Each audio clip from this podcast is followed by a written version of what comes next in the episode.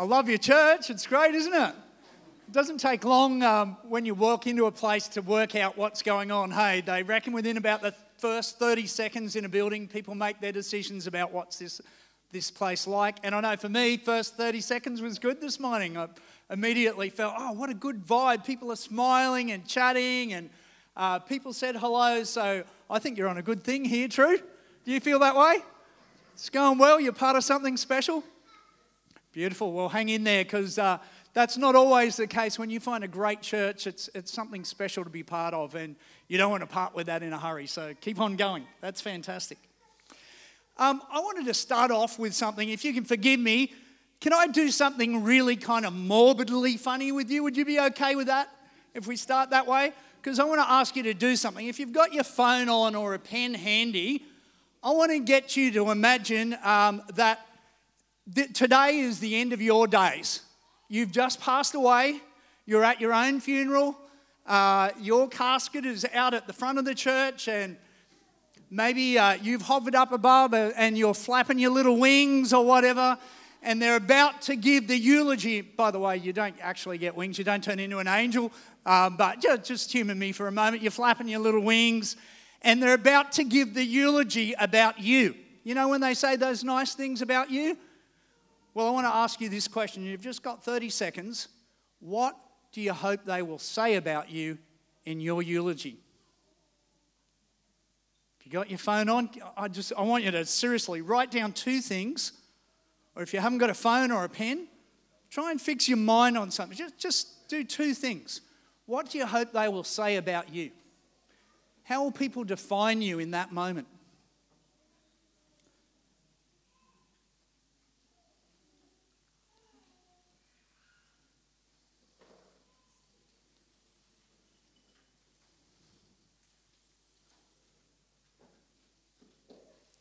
You've got something, give us a wave if you've got something, even if you've got one thing. Give us a wave. One person, two people. We're not thinking about our lives at all, about what's important. You know, maybe at our funeral we'll start thinking about what should have I done. Now's sort of the time to think about it, isn't it? In a, in a sense, a great moment just to think about am I spending my life on what's important? What's really going to count at the end of the day? There's a famous Danish philosopher who's uh, called Kierkegaard who said we should define life backwards.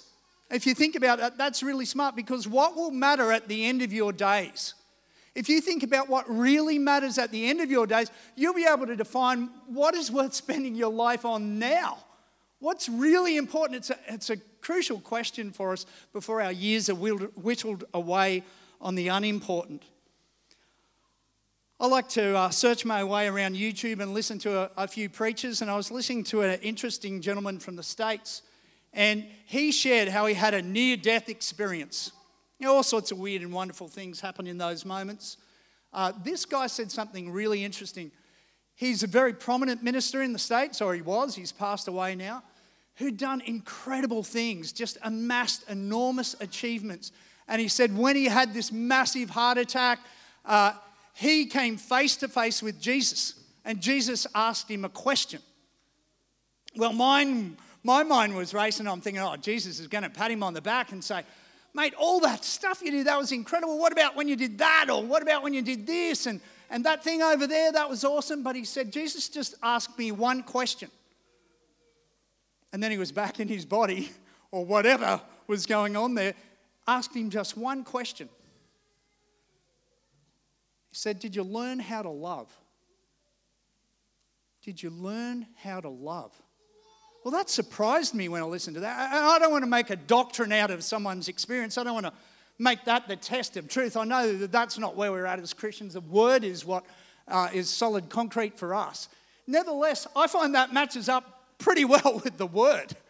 When Jesus uh, made his pronouncement about what was really important in life, in fact, he said, you can sum up the whole law, you know, the, and all the prophets. So you can put all the Old Testament together and you can just sum it up in two things. So he's made it real easy for us. Love the Lord your God with all your heart, mind, soul, strength, etc. And the second's like it love other people as yourself. So when I think about that gentleman's experience, I can't say if it was real or not, or a vision, or some crazy dream, or some sort of thing when your mind closes down. Who knows? But I'm impressed that that lines up exactly with the doctrine that Jesus does give that, and I can rest my life on that. Jesus tells us that one of the most important things that we can become, something that should really be central, something that we should set our compass to in deciding what's important in life, is that we should become a loving person. Now, I know what you're thinking because if I was sitting there and someone started saying this, I'd be going, Beauty, I've got a 20 minute nap here. Because I've heard this in church so many times, you know, I can recite all the verses, but can I tell you something crazy? I don't know if I've met that many people in 35 years of being a believer who've pulled this off at a high level. I find that a little bit distressing, and I'm including myself in it. To be a really incredibly loving person, to set your life on that. How would you define a loving person? Because I think the reason why we get bored with this idea, it's so familiar and familiarity breeds contempt, or maybe we get a little bit inoculated about becoming a love, loving person. I think maybe we let ourselves off a little bit because we've got too low a picture of what that might look like. Now, I'm a loving person, I'm a Christian. I'm a loving person because I'm nice.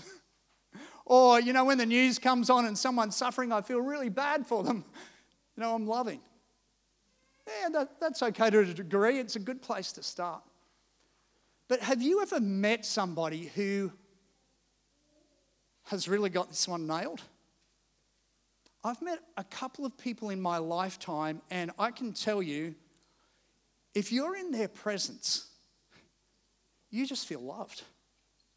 I don't know what it is. I don't think it's some skill that they've picked up. There is something other going on with those people.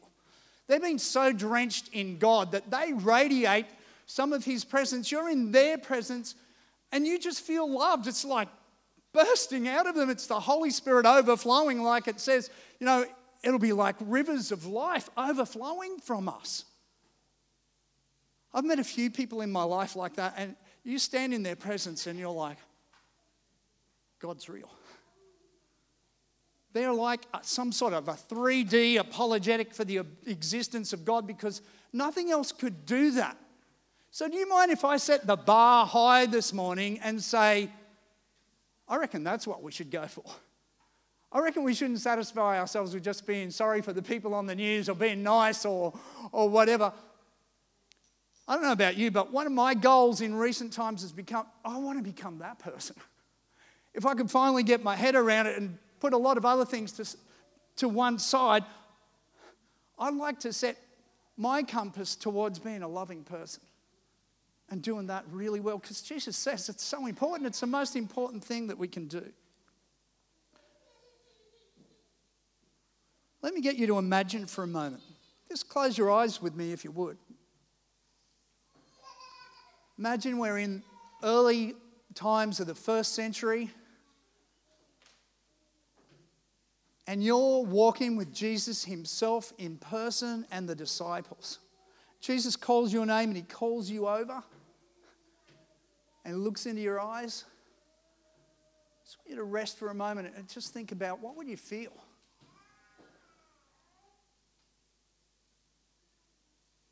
What's coming from him?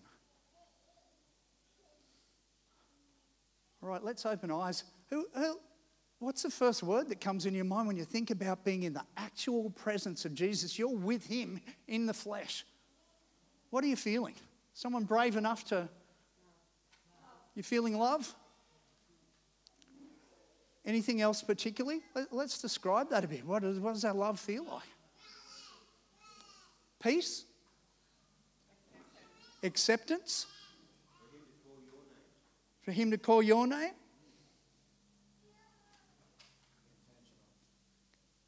I missed that one. Intentional?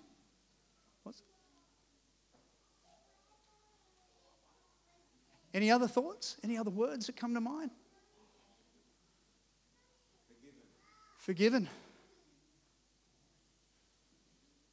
I asked my family, and they came up with very similar words that you have.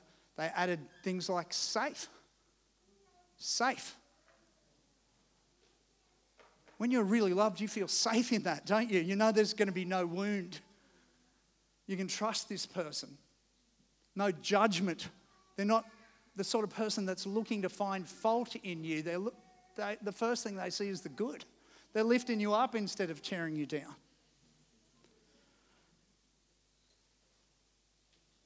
A loving person makes you feel all of those things.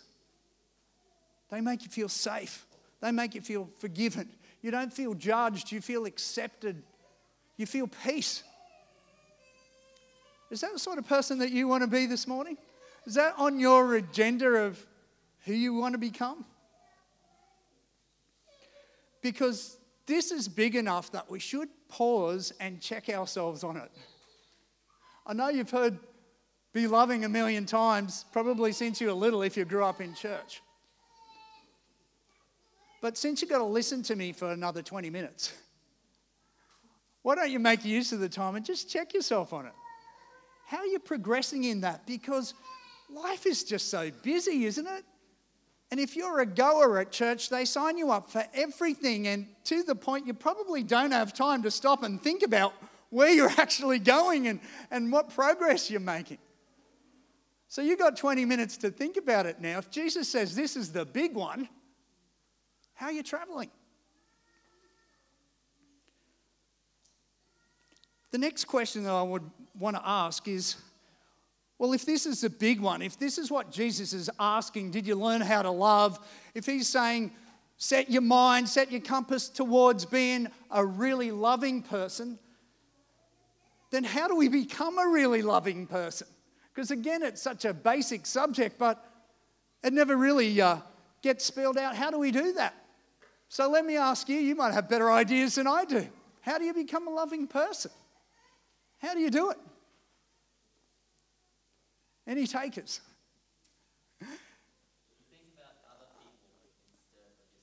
Oh, yeah. Good word. Yeah. Nailed it. Start thinking about others. We put others before ourselves. We, instead of just constantly being focused what I want, we become other people focused, don't we? All right. You'll know this passage well because you've heard it at every wedding and you're going to probably cringe that I'm going to tell you to turn it up. But 1 Corinthians 13. It's such a bummer that we've overheard this passage because you could just read this every day and you become an epic Christian, wouldn't you? If you could really like get this into who you are. How do we become that person? Let, us quickly read this thing. Let's go from verse 4. Love is patient, love is kind, it does not envy, it does not boast, it isn't proud, it's not rude, it's not self seeking, it's not easily angered, keeps no records of wrong. Love doesn't delight in evil, but rejoices with the truth. It protects, trusts, always hopes, always perseveres. It's also interesting, the whole context of this book, I think, is like our context culturally. Read the first couple of verses of the chapter with me. If I speak in the tongues of men and of angels, but I don't have love, I'm only a resounding gong or a clanging cymbal. If I had the gift of prophecy, can fathom all mysteries and all knowledge, if I have all the faith that can move mountains, but I have not love, I'm nothing. If I give all I possess to the poor and surrender my body to the flames, but I have not love, I gain nothing. You see, I think what's going on culturally is that we're impressed by people with outstanding abilities or who make outstanding accomplishments. Would you agree with that? Are they the heroes in our culture? Wow, look what they've done in business. Look what they're driving. Look at their house. Look at the time they ran in that race, or look at their gold medals, or how good looking they are. Look what they've done in the gym. Look at that physique. Um, look at the beautiful outfit they're wearing. We're impressed by accomplishments or we're impressed by incredible skills. And one thing I found in 20 odd years of pastoring is it's really hard to shake the culture that you live in out of the church. We live in that culture all the time and we're being indoctrinated. And when we come into the church, we bring some of those values. And I can tell you, for most of my Christian life, I think I brought those values into the church. I was impressed primarily by people with amazing gifts. If someone was a great speaker, I was impressed. If they were an incredible leader or built a great church or had some incredible outreach ministry or whatever, I was impressed by how skillful they were. I just brought my culture from the world into the church. But I think Jesus is doing something here that is going to mess with us. Because he's saying, character, who you are, is got to be more important than what you do. Who you are should matter to me more than how brilliant you are. So I think 1 Corinthians 13 is alerting us to something that's an issue for us now, not just back in the first century because we're so impressed by all the high flyers of people who are greatly gifted, amazing abilities. We're impressed by the power people. So, what Jesus tells us is counterintuitive. It's opposite to what we're used to. And if you're going to be a loving person, you're almost going to have to determine to be like a salmon and start swimming against the stream.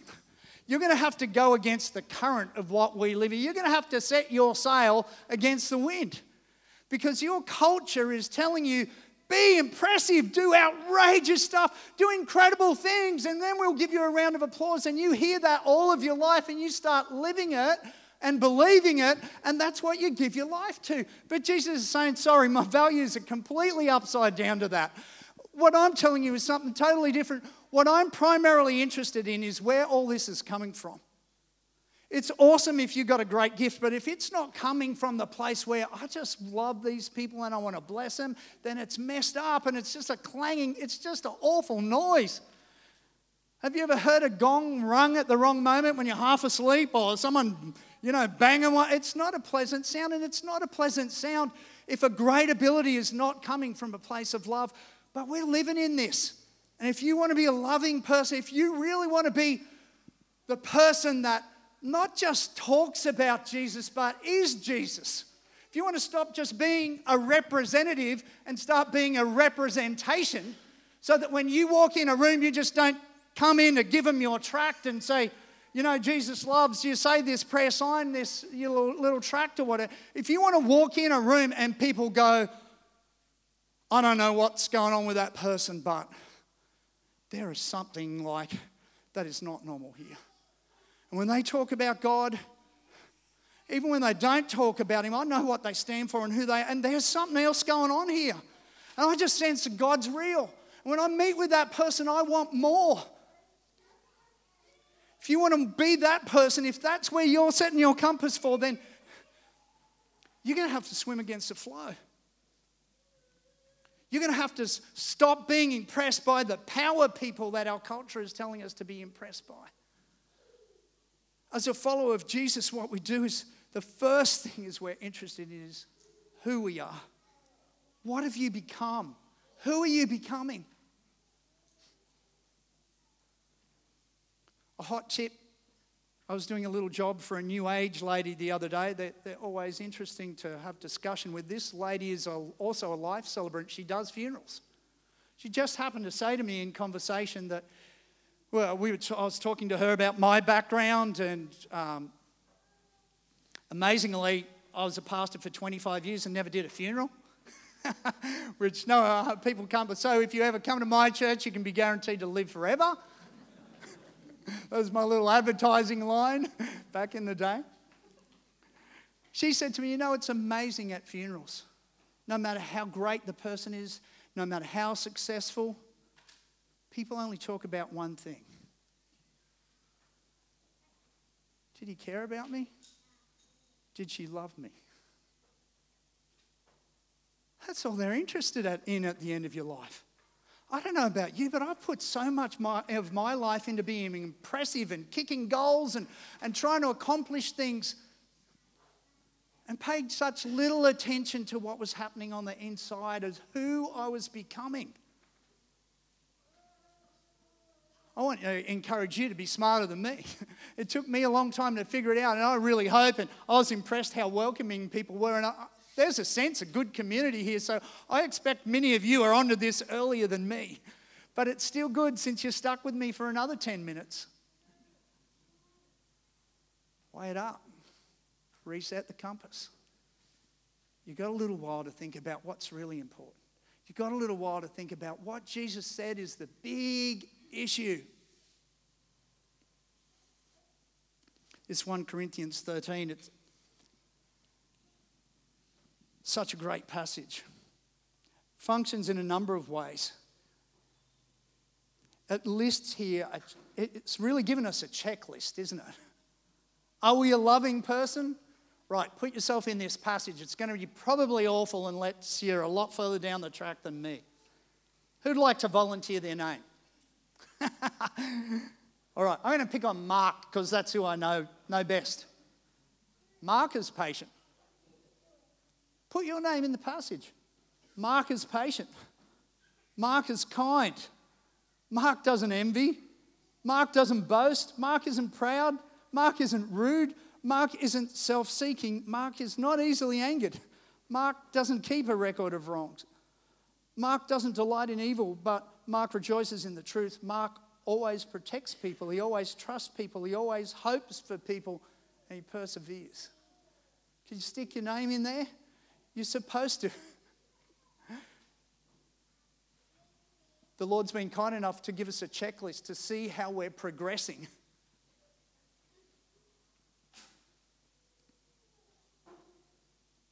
How do you take on these traits, by the way? Course, you've got to think about them. Of course, you've got to have an awareness and be looking to bring them into your life. But how do you get them into your life? You know, the tough thing is that it's usually in the moments of life that are opposite to these, isn't it? I don't know how your prayer life works, but my prayer life mostly works trying to pray away every difficult issue of life. Is that how you're like, I'm in a financial problem here, Lord, please take it away, give me money. Or I'm feeling stressed, God, please take this stressor away. I'm feeling frustrated, God, please stop this frustration from happening so I won't feel frustrated. Is that how you go? You're all far more godly than me. No, nobody's nodding. These are the opportunities to take on. When I'm feeling impatient, that's my moment to take on patience. You know, if, if you're really frustrated today and you're getting impatient, Sunday's a great day to ask the question because so many of you got frustrated waiting for your partner to get ready for church, true? Or to get in the car, or it's always a mess, and thank goodness there's forgiveness at church because the getting ready process and, and getting here on time is, you know, alerts us to some things we don't really want to know about ourselves often. The opposite moments are how you take these things on board, and often they're wasted. The moment of frustration and impatience is a moment you've got to step back into yourself and go, right, I'm taking patience on board. I'm going to learn it in this moment. I'm feeling impatient. This is an opportunity to become patient. No matter how tricky this is, I'm, I'm just stepping back. My response is going to be patience and so on through this entire list. You, you can only get these things through the opposite moments. That's why I don't think God always takes them away when we pray, God, release me from this thing because it's there to grow you. Are you going to take your moment? There's so many places we could go to think about how do we become that person. One more that bears paying attention to Galatians 5, the fruit of the Spirit, would suggest to me that just hanging out with God, if you're really intimate with Him, you're spending your time with Him, it says you're being filled with the Spirit, some of these things are going to begin to well up in you. If they don't come spontaneously and begin to flow out of you, if nothing else, your conscience will be heightened and the Holy Spirit will be putting his finger on you and say, This has got to change. You won't be able to do the opposites quite so easily. There's so many places, but 1 Corinthians 13, Galatians 5, great places to go. I don't want to kid you. this is something that's going to take some effort and some focus. I think the devil enjoys the fact we're inoculated to this. I think he's happy that we're so focused on giftedness.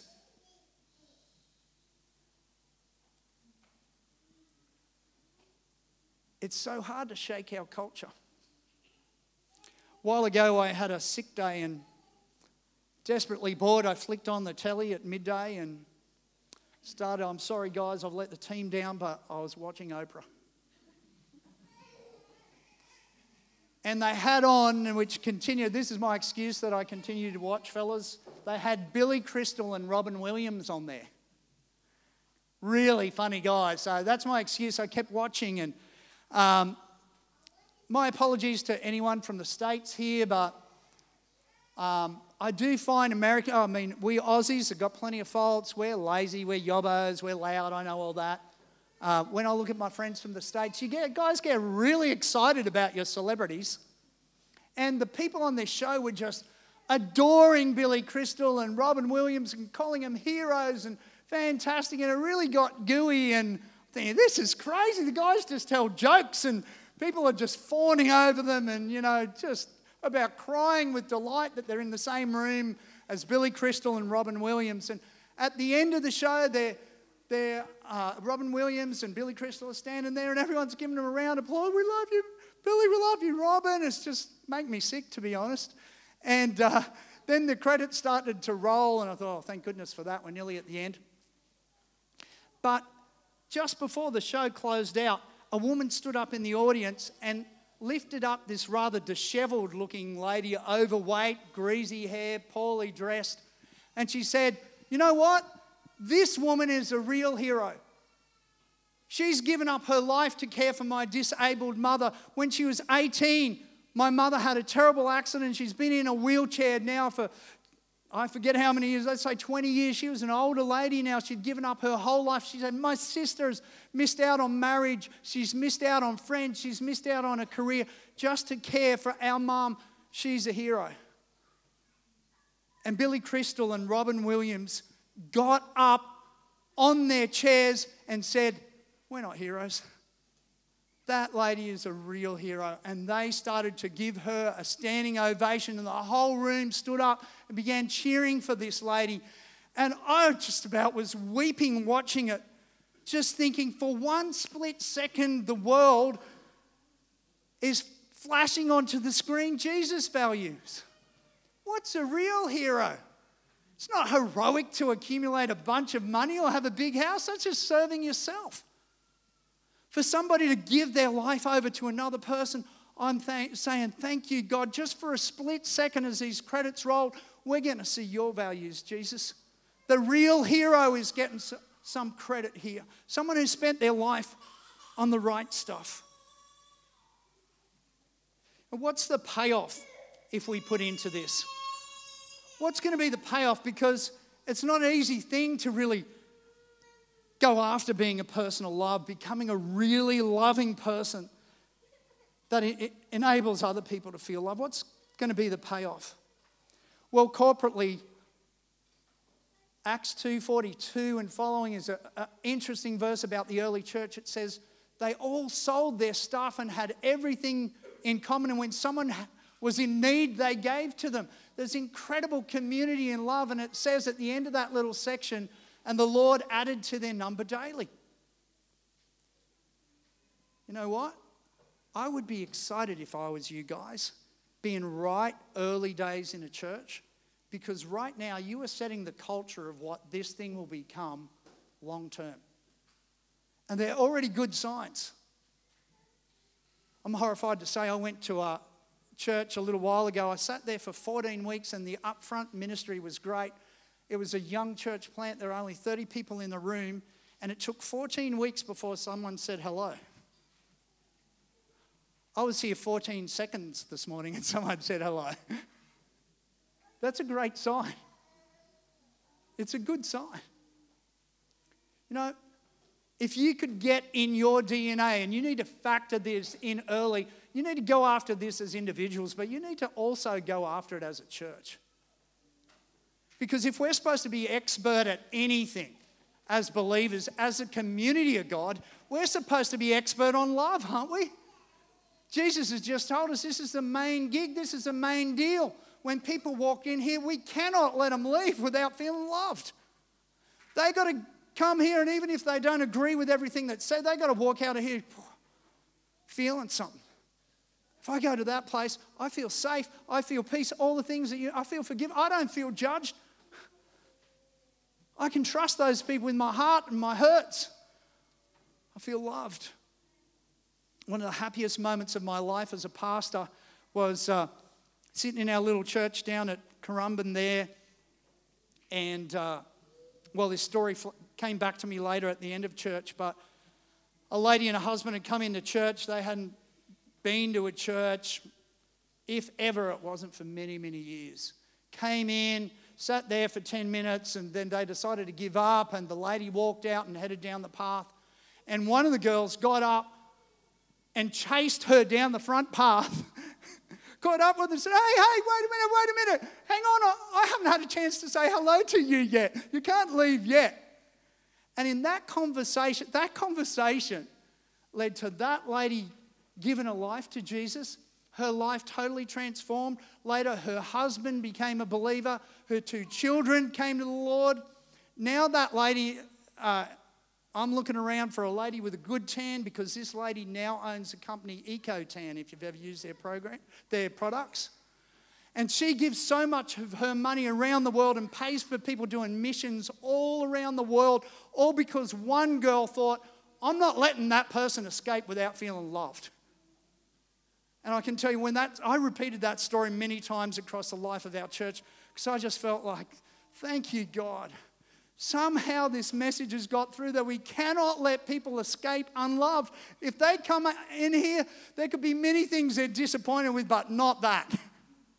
They cannot leave without knowing they're loved.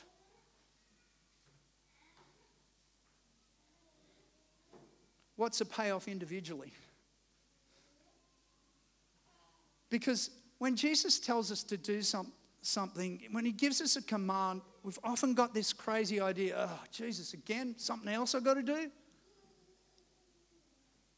But those of you who are parents will know whenever you tell your child to do something, it's not because you want to test out their obedience or you want to make it some better for the kid next door. You want things to go well for them, don't you? You want your kids to suck the marrow out of life, to get all the good stuff, to get the best life they can. When, and when God the Father says it to you, his son or your, his daughter, he's saying it so you will get the best life possible. It's not like love others because they're, you know, we just need to do that stuff, folks, and I want to see if you're going to do what I said. He's saying it because individually the payoff for you is sensational. I don't know if you've ever read the classic story of Faust, who makes a deal with the devil. Says, I'll sell you my soul if you give me the power to, do, to find the ultimate joy and satisfaction of life. Deal's done. There's an agreement. Faust accumulates enormous wealth, incredible, vast sums of money, but he feels empty. He has the power to seduce a beautiful woman, the most attractive woman he's ever seen. He seduces her and he feels empty.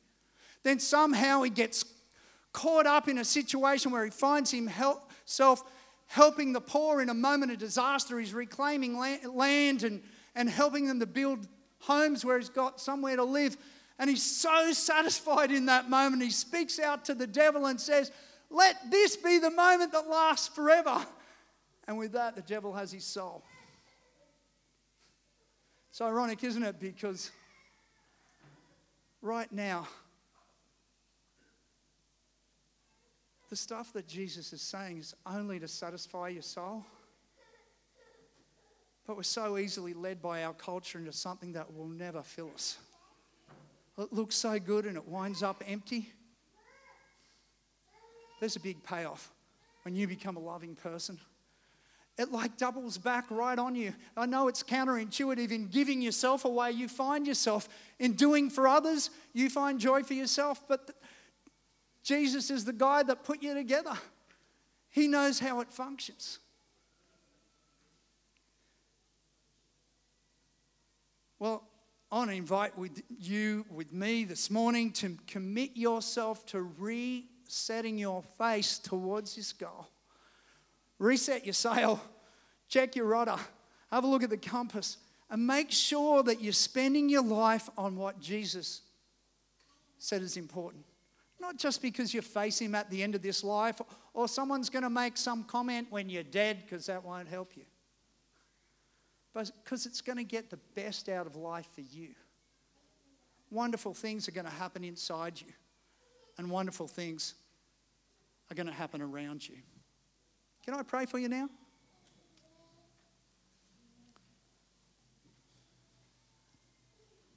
Lord God, so much of what you put here in, the, in your word is just so opposite to what we naturally think. I want to ask you to bust through the inoculation that just rests on this theme of love. Break through to us, Lord. Put a, a new burden on our hearts. Help us to go after just being a person like you. When people were in your presence, they felt so great, so wonderful. They said no one spoke like you. They were changed in your presence. They felt safe with you. We want to be like you, Jesus. We want to be representations of you, not, not just those who talk about you. We want to be like you. We want to carry your presence. And when people walk in this door here on a Sunday morning, we want them to experience you, to know they're loved. We could be your hands and feet and bring you the blessing of your presence and your love on them. In Jesus' name, amen.